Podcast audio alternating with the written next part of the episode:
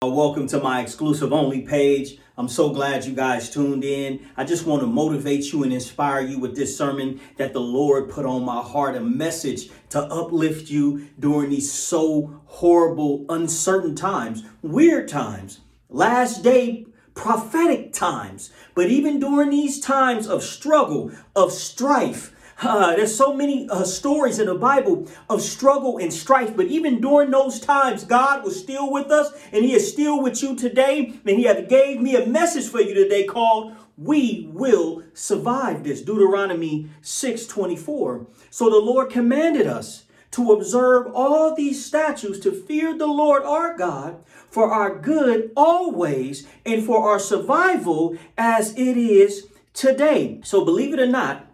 The fear of God is the first step to surviving a hardship, whether it be a death, a difficult situation, a mental block, a depression, something in your way. If you're under pressure, the proverb says that the fear of the Lord is the beginning of understanding. Because when you understand how big your God is, nothing can stop you. I'm going somewhere. Nothing can depress you. Nothing can hold you back when you understand how big your God is. You gotta hear, you gotta hear me. The, the fear of the Lord is the beginning of understanding. It's the beginning of getting over a hardship. It's the beginning of going through a trial. It's the beginning of surviving the trial, the beginning of coming out of it. Because when you realize how big your God is, it doesn't matter what what the situation is you're going through, you know He can bring you out of it. He's overcome the grave.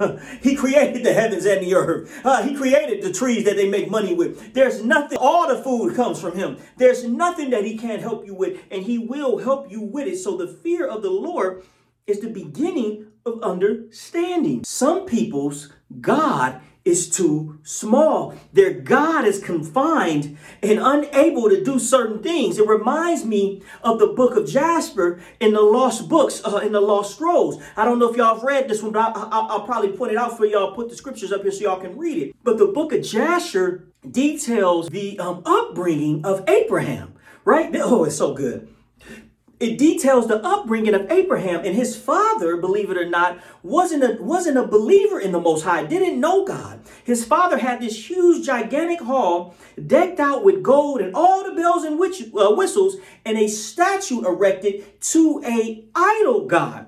Abram went in there. You remember he was called Abraham then, but he went in there one day to feed this idol. He gave it a plate of food and he sat it in front of this idol and he said, "Surely, if this is a god."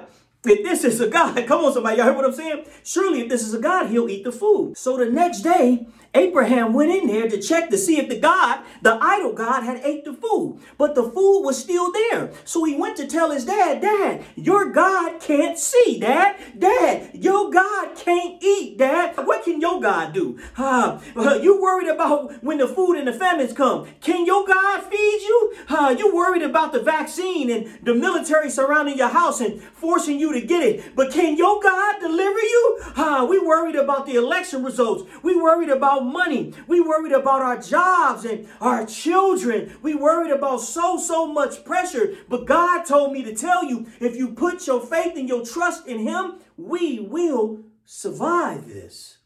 Mm. Psalms 34 4 says, I sought the Lord, and He answered me and delivered me from all of my fears. David the psalmist wrote this. David is known for having great courage all throughout the Bible. Come on, somebody. He's probably most known for Goliath, even though David went on to have so many other accomplishments, including being the second king of Israel. But he's most known for killing Goliath. But shortly after the fight with Goliath and he killing Goliath, David, believe it or not, was exiled from Israel. He was an outcast. He was homeless, living from place to place, making camp wherever he could. Eventually, he was able to find a place to stay, and some of his friends and family eventually came to live there with him in a little countryside uh, town called Ziklag. There, he married, he had a few kids, and he was doing good. He was starting to do good again. You know, he went from homelessness, right? You know, from all that, you know, fame and glory killing Goliath to being homeless to kind of, you know, getting yourself right back on your feet. I think that's where a lot of us was at right before this coronavirus and right before this shutdown. We was getting right back on our feet. Come on, going somewhere. We was right there. we had just settled in. You know, we got a little town right there in the countryside. I just bought a little house, right? Uh, just came into a little bit of money And then all this hit. I was just about to start this business, right? It was all going so good. And then uh, all this hit, the quarantine, things was going pretty well. So David and his men one day went out to defend the camp from the Philistines, and they went far off. They had to go really, really far off to defend the camp. When they got there, the enemy that they were going to defend his new town, Ziklag, from was gone. So he figured I'll go ahead and head back, you know, home and, you know, we'll deal with the enemy some other time. And that's where I'm going to pick up at in 1 Samuel 30, 1 through 4. Now, when David and his men came to Ziklag, meaning came back to Ziklag, the Amalekites had made a raid against Negeb and against Ziklag. They had overcome Ziklag and burned it with fire and taken captive the women and all who were in it, both small and great. They killed no one, but carried them off and went their way. And when David and his men came to the city, they found it burned with fire, and their wives and their sons and their cousins, they didn't say that, but their wives and their sons, right, and their daughters were taken captive. Then David and the people who were with him raised up their voices and they wept. They had until they had no more strength. They wept. They've taken everything. I've lost everything. And I did nothing wrong. Mm-mm-mm. Maybe I could have stayed instead of went. Maybe I should have moved here or moved there. I'm blaming myself, but it's not my fault. this is just too much to bear. How do I survive? Come on, somebody. Y'all hear what I'm saying? How do I get my daughter back? How do I get my wife back on track? My uncle was lost during all this. So many people died during this plague. My job is now lost. My job is gone. I didn't do anything. The, the, the employer didn't do anything. It was some kind of outside force that came and destroyed the job, and now the job is gone. Do y'all hear what I'm saying? I'm depressed. I've lost everything because of this. What am I going to do because of this? I don't have nowhere to go. It all burned down. It's all gone. I count it all as lost.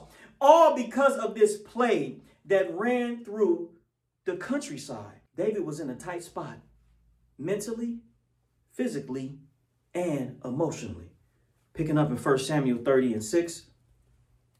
And David was greatly distressed, for the people spoke of stoning him, because all the people were bitter in their soul, each for his sons and daughters. But David strengthened himself in the Lord. You heard what I said? I said, but David strengthened himself in the Lord. See, when uh, your God is bigger than the situation, uh, you can strengthen yourself in the Lord. He can give you strength.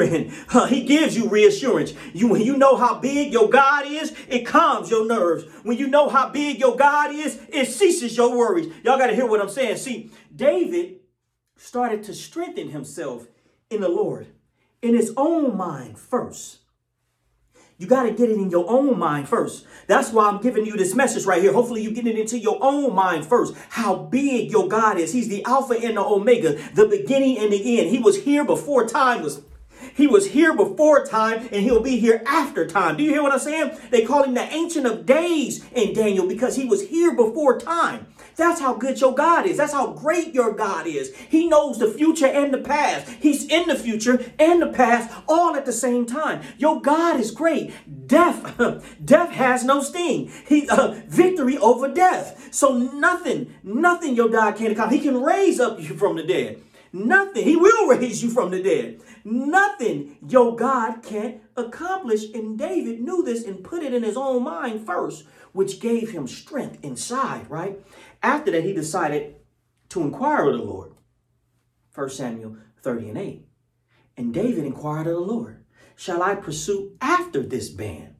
Shall I overtake them? He answered him, Pursue, for you shall surely overtake the land, surely rescue. Rule number two inquire of the Lord and then wait on his answer.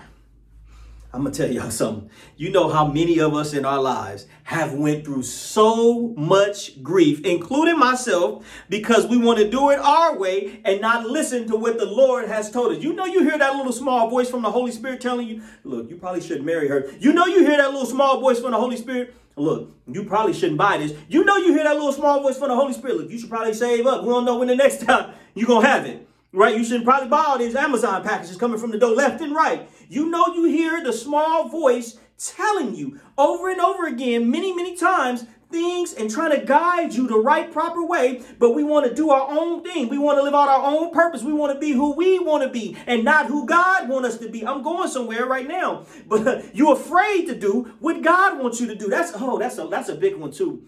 Many of us, we, we know what God wants us to do, but we fearful of what God wants us to do. And that could have been the situation that David was in. Well, you know, David was courageous. But it's imagine God telling you, go ahead and chase after them and go ahead and fight them down. And you got three times, four or five times less than men than they have. Right? Come on, somebody. So now you finna go into a, bite, fight a battle, and you just gotta just hold it, hope and pray the Lord is with you. You can't see but, but Lord, bring a miracle. You can't him, but Lord, bring you. Come on, somebody. That's the kind of faith that God needs you to have in these days during this trial to let you know that you will survive this. But look what happens. 1 Samuel 30 and 10. But David pursued them, he and 400 men. 200 stayed behind because they got exhausted and wouldn't cross over the brook Besor. So two, so he had 400 men. 200 of them said, we could look, we tired, we ain't gonna make it because they had to ride day and night to catch him. Right? And so the 200 fell out. So now even less of a size. But David, Now I got less amount of money.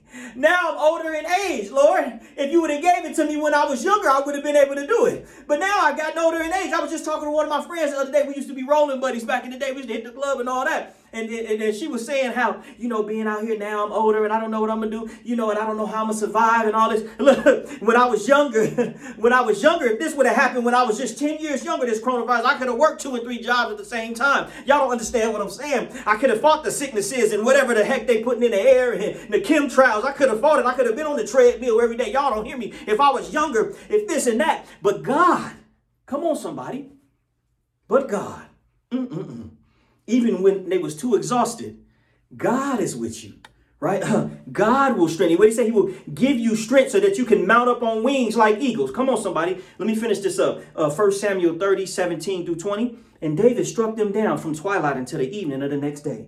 And not a man of them escaped, except 400 young men who mounted camels and fled. David recovered all the Amalekites that all that the Amalekites had taken. Listen to this. And David rescued his two wives Nothing was missing. Whether small or great sons or daughters, spoil or anything they had taken, nothing was missing. I know some people say, man, this year did ruined my life, man. I didn't I didn't miss so many opportunities because of this year. God told me to come tell you nothing will be missing. you ain't missed nothing. they got the Tesla uh, 2019, 2020. You had a Tesla 2025. Nothing will be missing. You go. They, they got electric cars. You oh man, if I could have had it then, I'd have had the new Numero. You gonna have the new Numero when it come out. You gonna buy another house. You gonna have a bigger mansion. You gonna have way more money than you ever would have had. Nothing will be missing. Y'all don't hear what I'm saying. Whether small or great, it said sons or or daughter spoil anything they had taken. Nothing will be missing. And David brought back all. David also captured all the flocks and herd, and the people drove the livestock before them and said, David, this is your spoil. So not only will nothing be missing, not only will nothing be missing, but God gonna give you double for your troubles. So as you're trying to figure out how you're gonna survive this, I'm telling you that God gonna give you double strength double power, double glory. Your latter days will be greater. You got to understand that your latter days will be greater than your former days. One thing you will learn in life is that all things with time pass. That's something that I have learned. Love even passes with time. No, that's okay. I can't get into this right now. All things with time pass. But the moral of the story is this with God, we will survive. So place your faith in Him Know that it is God that has overcame death. Know that it is God that created the heaven and earth. No task is too small or too great for your God. We will survive this, whatever you are going through. Know that you will survive. I pray that this can strengthen you. I pray that this strengthens you. God, let us pray. I pray that this strengthens you. Oh, Lord, let this strengthen. Let it strengthen your spirit. Mm-mm-mm. They said the flesh is weak, but the spirit is willing. Mm, the older I get, I realize that the stronger your spirit, oh, God, you can outrun the young folks if you got a strong spirit. You see LeBron James still playing at 35, 36, and he outrunning the 21 years old because if you got a strong spirit, you can outrun the youngsters. That's why David went so long. he could outrun the youngsters, right? You need a strong spirit. A thousand gonna fall by your left side and by your right side. Don't be swayed by death. Death is not the end, but the beginning. Don't be swayed by these circumstances. These are not the end, but the beginning.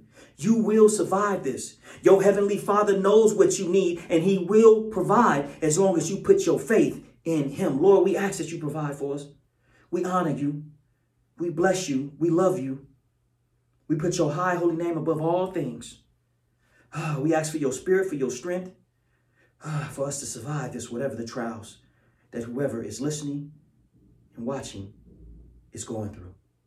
It's in your son Christ's name we play. We pray. Amen. Amen.